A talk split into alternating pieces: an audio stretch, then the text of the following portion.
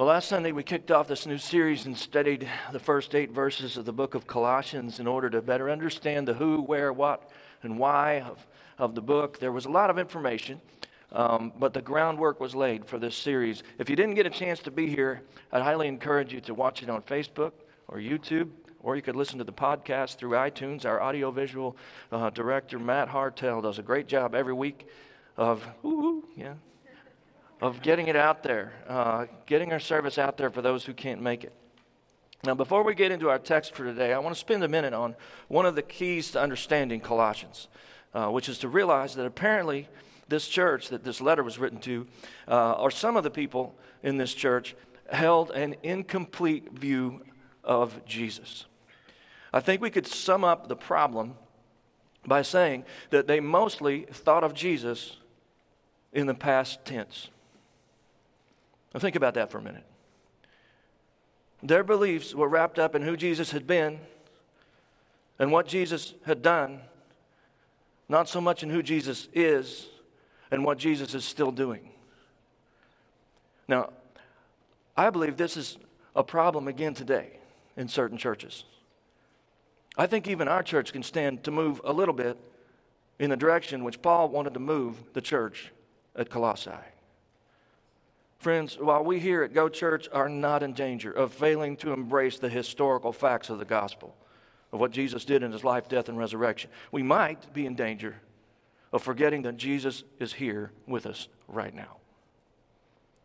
We might be in danger of forgetting that our God has a name Jesus. Some of you remember hymns like, What a Friend we have in Jesus, or just a closer walk with Thee. Granted, Jesus is my plea. Would it seem weird to you? Now, if I said, maybe you should have just a little talk with Jesus. Now let us. Could we be in danger of forgetting that Jesus is our God? And that as our God, He is with us here right now? Do you love Jesus? Do you know Him? Do you talk to Him? Do you ever have any kind of experience with Jesus, or have you simply accepted certain truths about what He did long ago? Oh, believing in what Jesus did is very important, make no mistake. But is Jesus more like God to you or more like a historical figure? Jesus is the one who said he would be with us to the ends of the age. Is he with you? Who is your God? Is your God Jesus Christ? Now, if you think any of those questions are almost going too far, come back next week. Today will be important, but next week is monumental. Do not miss next week's sermon. It's the most important sermon of the series because it covers the most important part of the book of Colossians. You see, this is the primary theme of Colossians Jesus Christ is God. In fact, I've identified a theme passage that we'll come back to throughout this series, and hopefully by the end you'll have it memorized. Colossians could almost be summed up with these verses from chapter 2, and here it is For in Christ all the fullness of deity dwells in bodily form. And in him you have been made complete. And he is the head over all rule and authority.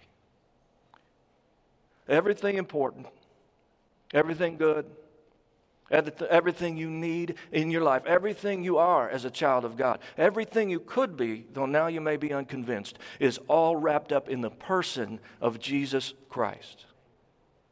He is the friend you never had in another human. He is everything you need in a God. We are going to learn a lot about how that is true and why it is true together in this journey. Now, the text we come to today doesn't deal directly with the deity of Christ. The big one is next week, as I said, but I wanted to share those things because this is the big picture of Colossians. So let's keep the surrounding context and the theme of the book in mind as we pick up the text where we left off, chapter 1, verse 9. Here we go. By the way, if you have a listening guide, that'll help you to follow along. Fill in some blanks, scriptures there, it's on the screen. For this reason, since the day we heard about you, we have not stopped praying for you and asking God to fill you with the knowledge of His will through all spiritual wisdom and understanding. And we pray this in order that you may live a life worthy of the Lord and may please him, please him in every way, bearing fruit in every good work, growing in the knowledge of God, being strengthened with all power according to his glorious might, so that you may have great endurance and patience, and joyfully giving thanks to the Father who has qualified you to share in the inheritance of the saints in the kingdom of light. First, notice that today's passage is a summation of Paul's continual prayer for the Colossian church. Paul's telling them exactly what he's been praying for them which is also to say, hey, this is what is important. This is what needs to happen in your lives. This is what needs to happen in your church. Also, notice the first words of the passage for this reason. Obviously, we need to ask for what reason? Looking back to the preceding verse from last week, you can see that Paul praised them for their love, their love for each other, for him and for the all true Christ followers everywhere. For this reason, Paul says, we have not stopped praying for you and asking God to do some very important spiritual work in your lives. For what reason? Because of love. That's a good reason. That's the reason for Go Church, if you recall. That's our why, because of love. And here's the reason for Paul's prayer. Because of the love of Christ and the love of the Colossian church, Paul has not stopped praying and asking God for several specific things. What follows is Paul's prayer list for this recently planted church in the city of Colossae. But why did God preserve this holy prayer list in Scripture for us to study 2,000 years later?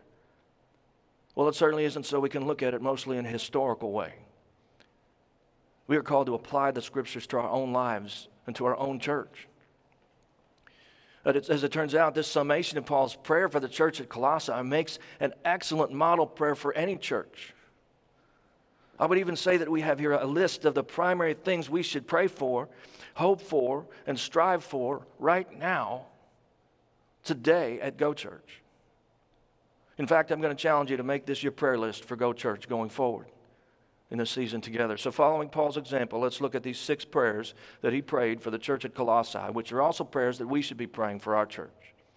So, in terms of application, number one, we pray that the people of Go Church will be filled with the knowledge of God's will.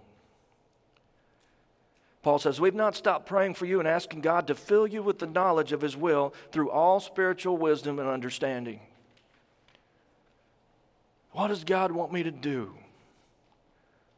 How can I be filled with the knowledge of His will? How can I know His plans, His desires, His calling, His thoughts, His ideas? How can I know what God wants me to do?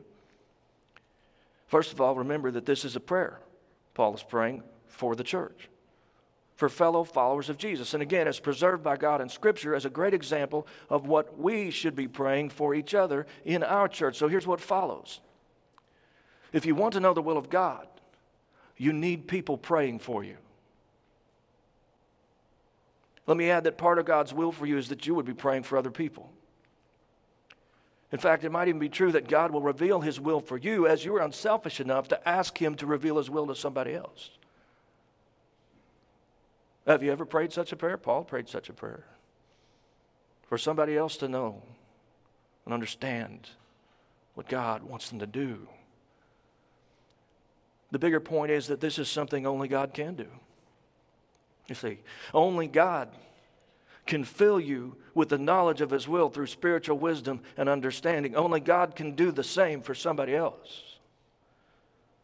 That means this starts with prayer. And by Paul's example, we can see that it starts with praying for this to happen to others. Also, notice our text tells us how we receive the knowledge of God's will through spiritual wisdom and spiritual understanding. In the Greek, spiritual modifies both words. And Romans 12, 2 agrees, where it says the knowledge of God's will comes through the renewal of our minds. See, the mind is the place of wisdom and understanding. And so, what is Paul praying for this church, and what should we be praying for each other? We should be praying that spiritual renewal and wisdom and understanding will come into our minds from God. until we're absolutely filled with the knowledge of His will.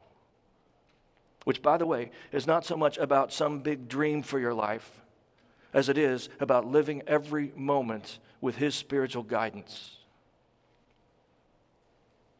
What should I say? What should I not say? What should I type? what should I not type? What should I do? What should I not do? In the moment, day by day, the answers to those questions come through spiritual wisdom and spiritual understanding. By the way, in the Bible, spiritual is not a generic term. In the Bible, spiritual means it comes from the Spirit of God. It means that God is speaking and you are hearing. God is prompting and you are responding. This is what is meant by the idea of knowing the will of God. This means you are hearing from God. And I most definitely pray that you do. So much of our walk with God happens between the ears, doesn't it? The place of spiritual wisdom and understanding is your mind. 1 Corinthians 2:16 says we're, the, we're to have the mind of Christ.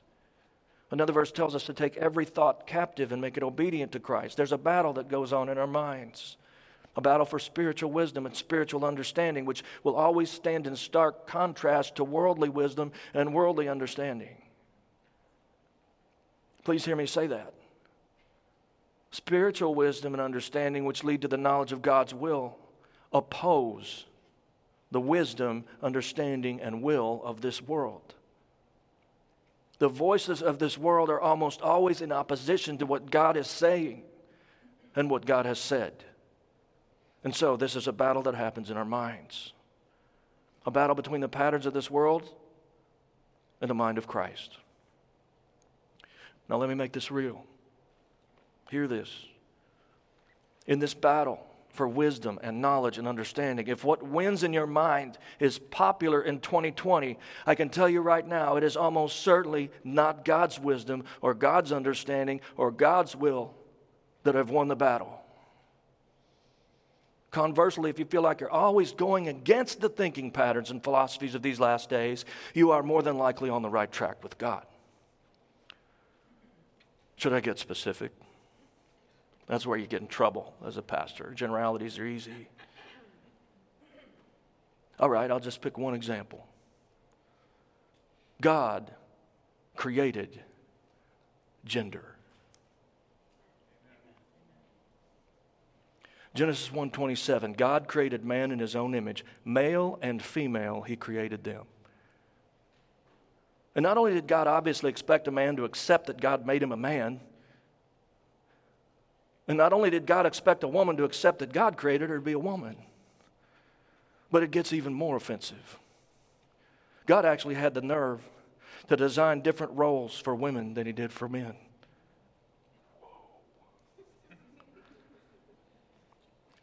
That's the very reason he created genders in the first place. Because he had roles in mind. Roles. That's right. Gender roles were 100% God's idea. According to the Word of God, there are gender specific responsibilities in the family, there are gender roles in the church. And even beyond those two holy institutions, it absolutely matters inside the will of God for your life whether or not you're male or female.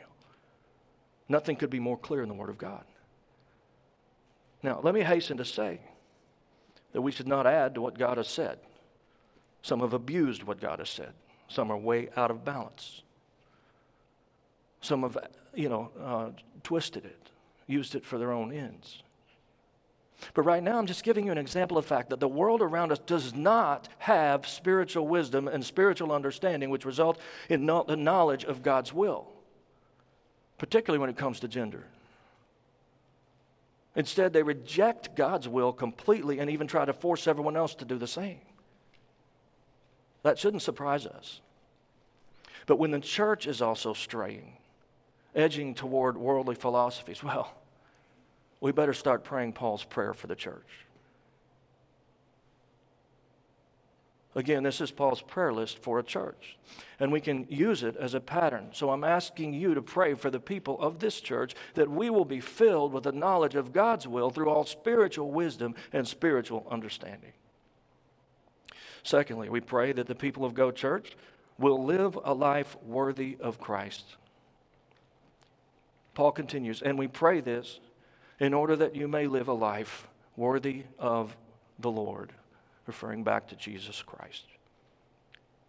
See, as I already implied, people who are filled with the knowledge of God's will have an opportunity to do what He wants done, to live in a way that is worthy of Jesus. Did you know that we all have a general calling as believers? Not just pastors or missionaries are called, that's a different kind of calling, and a very real kind. But superseding that, every single one of us who knows Jesus shares the same calling. Notice this is Paul's prayer for the church, the whole church, not just church leaders, but that every last one of us will live a life that is worthy of Christ. His prayer is for the church as a whole. However, the church is only as strong as the people in it. So, listen, are you personally living each moment in a way that is worthy of your Lord? Are you even trying? Should you be trying? Answer yes. Let's establish something. To be a follower of Christ means that you have pledged your allegiance to Jesus as your King. Jesus called you to be a close disciple, not a casual observer. Jesus did not suggest complete devotion, he demanded it. Many times, in many ways, Jesus said it's all or nothing for those who follow after me. In fact, he said it so many times in so many ways that if you are only half devoted, frankly, you should be a little concerned about whether or not you are actually saved. For more on that, just read the Gospels. Did you ever notice how Jesus would often pare down the crowds that followed him? This is something I've only understood in recent years. There's absolutely no doubt that Jesus went out of his way. He went out of his way to add a sharp edge to his statements for the direct purpose of shooing away casual observers. What would Jesus do about casual Christians? We don't have to wonder. We know what he did. He intentionally scared them off. So, what is the connotation for churches today? Let me just tell you the connotation is that we're not always going to be growing in numbers sometimes we will be pruned. And as the person who knows the most about the coming and going of people, I assure you we have been pruned many times. It's my fault. Because I preach the word. Okay, good news to all you. Nobody's told me they left because of you.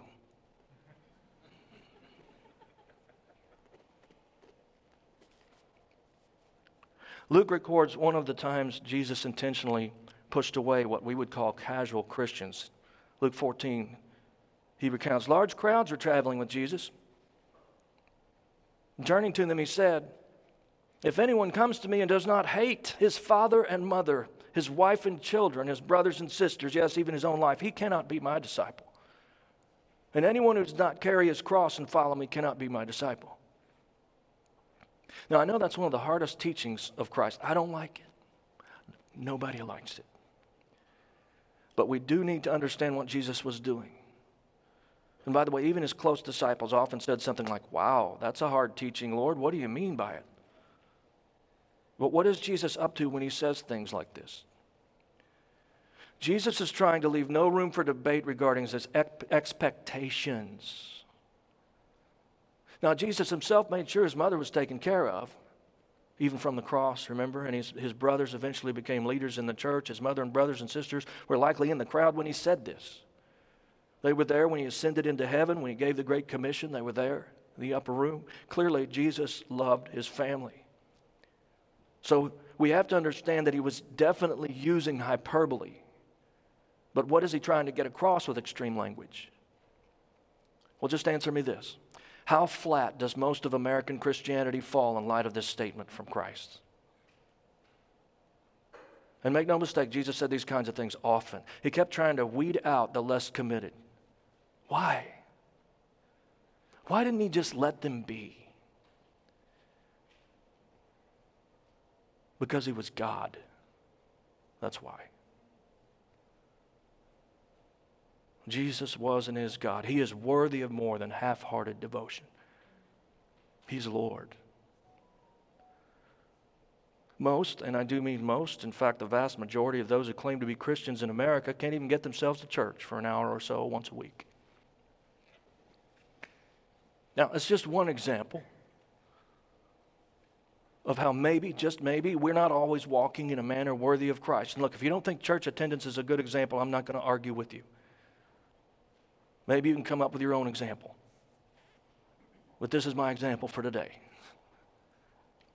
Now, I'll say this if every person in Clark County who claims to be a Christian had enough devotion to Christ to just show up on Sundays, just to show up when the body meets, every church building in this county would be breaking fire codes. We'd have more people standing outside than inside. In Clark County, for example, I'm fairly sure that pre COVID there were under 50,000 people attending churches on a given Sunday. You know, that's just a guesstimate, but I think it's pretty conservative. I'm talking about an area in which half a million people live. So I'd say conservatively, less than 10% of the folks in Clark County are in church on a given Sunday. Now, are you telling me that only 10% of the people in Clark County claim to be a Christian? I bet it's more like 70% who claim Christianity in Clark County. That means there should be 350,000 people in church on Sundays, not 50,000. I wonder what would happen if 350,000 people came to church next Sunday. I wonder if unbelievers would take notice. I wonder if a few of them might even start tagging along to see what in the world is going on. See, I think the problem is with Christianity. We're not living in a manner that is worthy of Christ. I think that if we ever got our stuff together, awakening would come to our land. That's what I believe.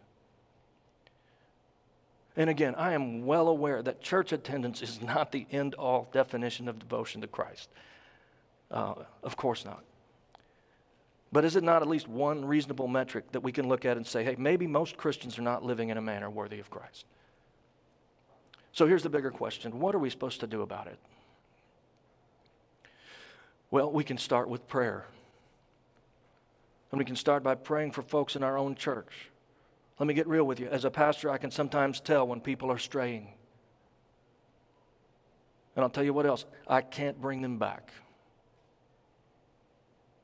I can try, and I do try a little bit phone call or whatever. But I've been doing this for 30 years, and I'll tell you, it seldom works. People who want to be here are here. And the same goes for any other part of the Christian walk. People who want to live in sin will live in sin, regardless of what I say to them. The only one who can really call a person back to living in a way that is worthy of Christ is Christ Himself. What can we do? Well, again, we can pray. As if that was not a big deal. We could pray for specific people, even. Instead of judging someone, which we should not do. Maybe we should pray for them. That's what Paul was doing. In this letter, he was praying that the people of the church would live lives worthy of the Lord Jesus Christ. But while I've got you here, let me ask you to ask yourself this question Am I living a life worthy of my Lord? Maybe you want to go fatalistic on this. Oh, I could never attain to a life worthy of Christ. Well, that's not what the Bible says. And listen, this prayer is not about what you've been doing, but about, what you will do. I'm not that worried about what you've been doing. I'd love for you to walk out of those doors today and do something different if you need to, to live a life that's worthy of Christ. Here's your reminder Jesus is worthy of you living a certain kind of way. You claim his name. As your pastor, I'm praying for you to live that way. And I hope that you're praying for me because I need it. In fact, let's pray for each other to live our lives in a way that is worthy of our Lord Jesus. Next, applying Paul's prayer, we pray that the people of Go Church will be pleasing to Christ. Paul continues his prayer that the people of the church may please him, Christ, in every way, bearing fruit in every good work, growing in the knowledge of God. So we find out a little bit more of what is involved in living a life worthy of Christ, that, that we may please him by doing two things. First, we can be pleasing to Christ by bearing fruits in every good work. don't miss the fact that the things we do with our lives have the potential of bringing pleasure to Christ. How awesome it is to know that we, in all of our finiteness, in all of our, our smallness, and even though you and I are only one of billions of people, we can actually be pleasing to Jesus by what we do with our lives.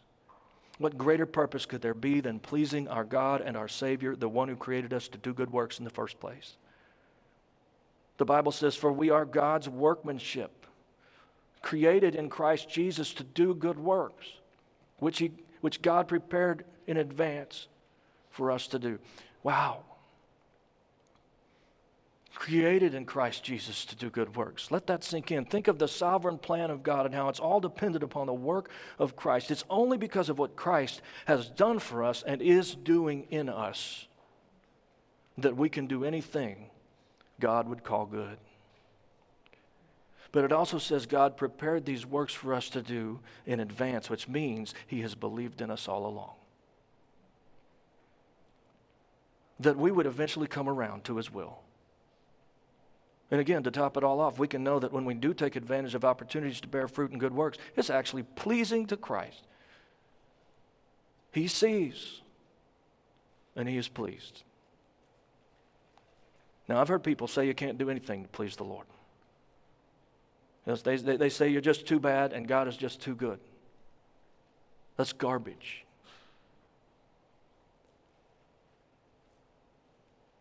We were created and recreated in Christ Jesus to good, do good works for His pleasure. That is why we were born, and it is why we were reborn to new life through faith in Jesus to bear fruit in every good work. This is pleasing to Christ, and it's why you're here on earth. Look for those moments and be fulfilled knowing that Christ is pleased with what you have done. Secondly, we see that Jesus is pleased as we are growing in the knowledge of God. Jesus was a teacher first, and all teachers are pleased when their learners learn. We should never stop growing in the knowledge of God. This is pleasing to Christ. I'm tempted to go back to the issue of church attendance because I'm pretty sure we grow in the knowledge of God here. No, uh, you know, through the preaching of His Word. But I'll go ahead and mention instead that this is something that needs to happen in your daily life. There's no exhausting the knowledge of God. That's the joy of it. There's always more to learn. And the knowledge of God isn't just facts. It's not just learning facts. We're talking about spiritual food from the Word of God, the consuming of which fundamentally rewires your brain, builds spiritual muscles. It's about teaching that changes the way you think and the way you live. But how do we accomplish this? How do we grow in the knowledge of God? Well, you could probably all answer that question, couldn't you? Do I even need to say it? Study the Bible. Try to be in a smaller group where you can learn with others. And yes, again, come to church every Sunday to hear the preaching of God's Word. Apply Scripture in your everyday life decisions and, and your moments. But more than anything, listen. Listen to Jesus every day, every moment. Listen to what the Spirit of Christ in you wants to show you. That's how you grow in the knowledge of Him. We pray that the people of Go Church would be more and more pleasing to Christ, both by doing good works and by growing in the knowledge of God. Number four, we pray that the people of Go Church will be strengthened with the power of Christ. Paul continues, being strengthened with all power according to his glorious might. This is where it gets real today. And by real, I mean powerful. Is this church just another organization for doing good? Or just another school for learning? Answer no. We are a family support system through which people are strengthened together in the power of Christ. Jesus told the very first little band of Christ followers, But you will receive power when the Holy Spirit comes on you, and you'll be my witnesses all over the world. I could talk about the needs of the church at large. No, we need, the church needs power. We, we need some of that these days. But let's be honest, we could use some revival around here we could use an infusion of the power of Christ. We are tired. I'm tired. I remember what it took to move my first church plant forward. after the first part was over and all the fluff had fluffed. You know what it took? Bevan knows. You know what it took? It took years. That's what it took. So, with the setbacks of COVID and the momentum we lost, it's hard not to feel tired, knowing it's a long journey. What can I say? I have high expectations. But enough about me. How's your spiritual battery? Does it need a recharge? Are you like me, tired of waiting for the uh, something? Could somebody declare this to be, I don't know, waiting for restoration, waiting for uh, the return of freedom? Are you tired of waiting for normal? Or are you simply hurting from loss? Much has been lost. Memories have not been made. Friendships have not advanced. Love has not been shared. I could make a long list of losses, and it's far from over. Are you sick and tired of it all? So, what do we need? I'll tell you exactly. We need to be strengthened with all power according to his glorious might. This was Paul's prayer for the Colossian church. Listen to me right now. I'm seriously asking you to start praying this for Go Church. I'm not playing. I'm asking you to pray this very thing for your pastors, for your leaders, and for other people that you know by name. That God would strengthen them through this time by the power of his glorious might through Christ. Pray this for everyone you know here. For people in whose eyes you can see weariness, Pray for real people, for the people of this church family. Pray we're strengthened with this power because His strength is the only thing that's going to get us through. And how cool is it to realize that Paul did not pray vain prayers? The fact that this prayer is preserved in inspired scripture means it's a reasonable prayer to pray. In other words, this could actually happen. That means that you and you and you and you and you and all of you could actually have the experience of being strengthened with all power according to his glorious might. The might of Jesus. If we actually pray this prayer, God can come along and strengthen us with his power. I don't know about you, but I would like to get me some of that right about now. So, will you pray this with me? All right, I hope you'll take your listening guide and use it as we pray these things together for the people of our church going forward. Number five, we pray that the people of Go Church will develop the patience of Christ. Dun, dun, dun, dun. Not my favorite point today. Paul continues his prayer list saying, So that you may have great endurance and patience. And everybody said, Ugh or whatever the opposite of amen is. oh, me, I don't know. Again, honestly, this too is exactly what we need right about now. The words here, endurance and patience, have a specific connotation. The connotation is that this church was going through tough times, and they were. Talked about that last week. Colossae was slowly falling apart, like Portland. And the church was right in the middle of it. I mentioned they'd experienced an earthquake in about year 17. The trade route had shifted to Laodicea, so they were economically strapped. Another earthquake was about to happen in 60 AD. So, yeah, as my mom would put it, they were about to go under for the third time. I think some of us are feeling that way. I can remember talking about endurance and perseverance several months ago.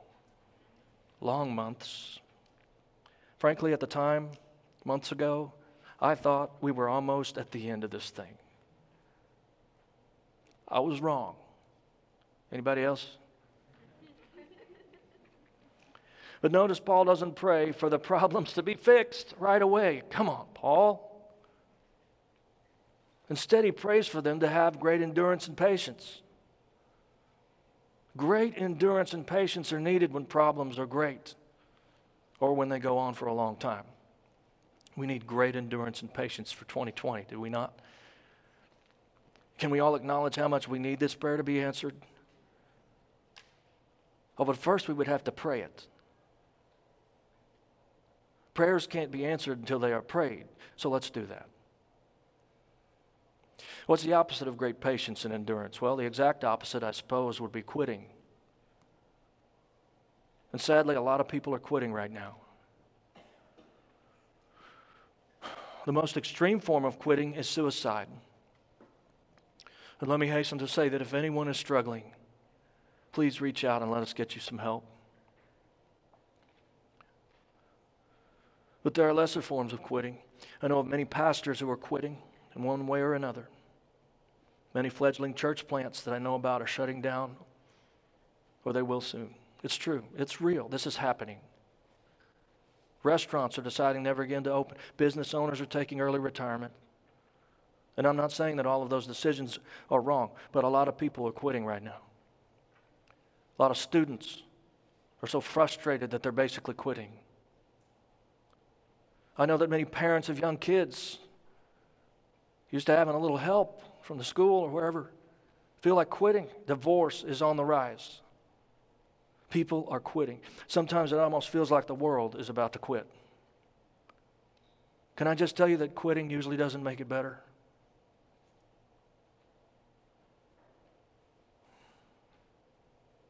The prayer we need to be praying is that you and I won't quit, but rather that God will grant us great endurance and patience. And did you know that endurance and patience have a reward?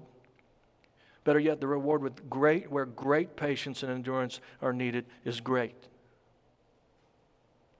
One of the greatest rewards of patience and endurance is that you finally receive relief. One doesn't get to experience the power of relief if there, were, if there was never anything to, to have been relieved from. It's kind of like the hot shower I received after three days of hunting in the woods last week. I felt it felt better than your average shower.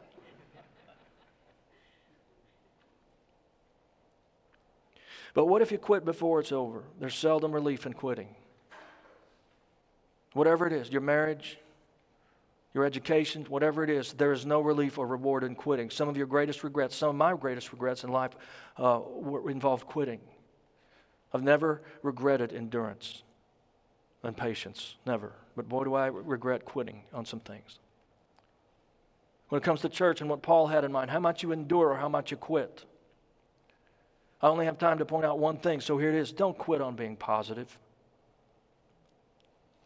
Don't quit on the vision of Go Church. We will endure, we will be patient, and those who are still here in a few years will see what God has done. Those who endure will be rewarded.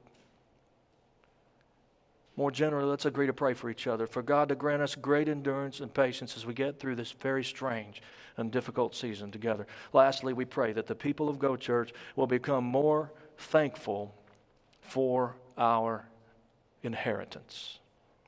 Paul closes out this summation of his prayer with these words Joyfully giving thanks to the Father who has qualified you to share in the inheritance of the saints in the kingdom of light. Paul is really gushing with thanksgiving here for the fact that these people who make up the church at Colossae, real people just like you, are now saved. That is, they have been qualified to receive the inheritance of heaven, even as saints in the kingdom of light. Paul closes out his prayer joyfully praising God for what is stored up in heaven for these people. Even as he knows they're going through really tough challenges on earth. We ought to learn from his example and pray the same thing for each other. Are you thankful for the salvation of your fellow church members? Ever thought about that? Think about those who've been baptized here. Recently, we had a baptism. Several people were baptized. Are you thanking God for saving them? Do you ever stop and realize the truth that the people in this room who have trusted in Jesus as Savior have an eternity in heaven coming our way? No matter what else is going on.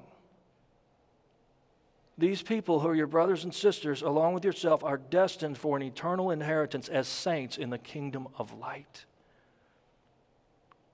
How much time do you spend thanking and joyfully praising God for this? If you did so, do you think it would have any, any impact on your attitude? Are you having trouble being positive? If so, remember heaven is coming. You know? Gosh, take a chill pill on the election, all right? Heaven is coming. Mad about masks? Relax. Heaven is coming. And not just for you, but for that guy sitting over there next door, in the next row, that woman.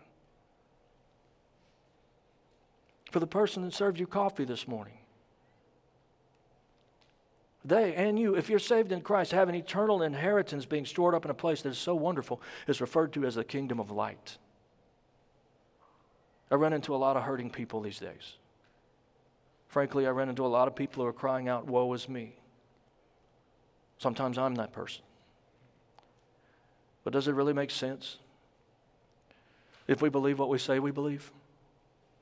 I'm not trying to belittle someone's pain. And there's a time for mourning. And you know, I want us to be real with each other. But is there anyone else who could stand to realize that your eyes have been focused on the wrong things?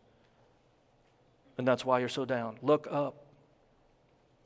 Get your head up.